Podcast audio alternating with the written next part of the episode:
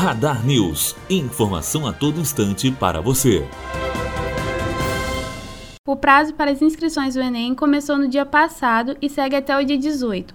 Quem conseguiu isenção da taxa de R$ 82,00 também deve se inscrever normalmente. Dos que tiveram o abono em 2017 e não compareceram à prova, só 2% dos que conseguiram justificar a ausência receberam de novo o benefício. Bianca Oliveira, aluno do terceiro ano de jornalismo, direto para a Rádio Unifor. Radar News. Informação a todo instante para você.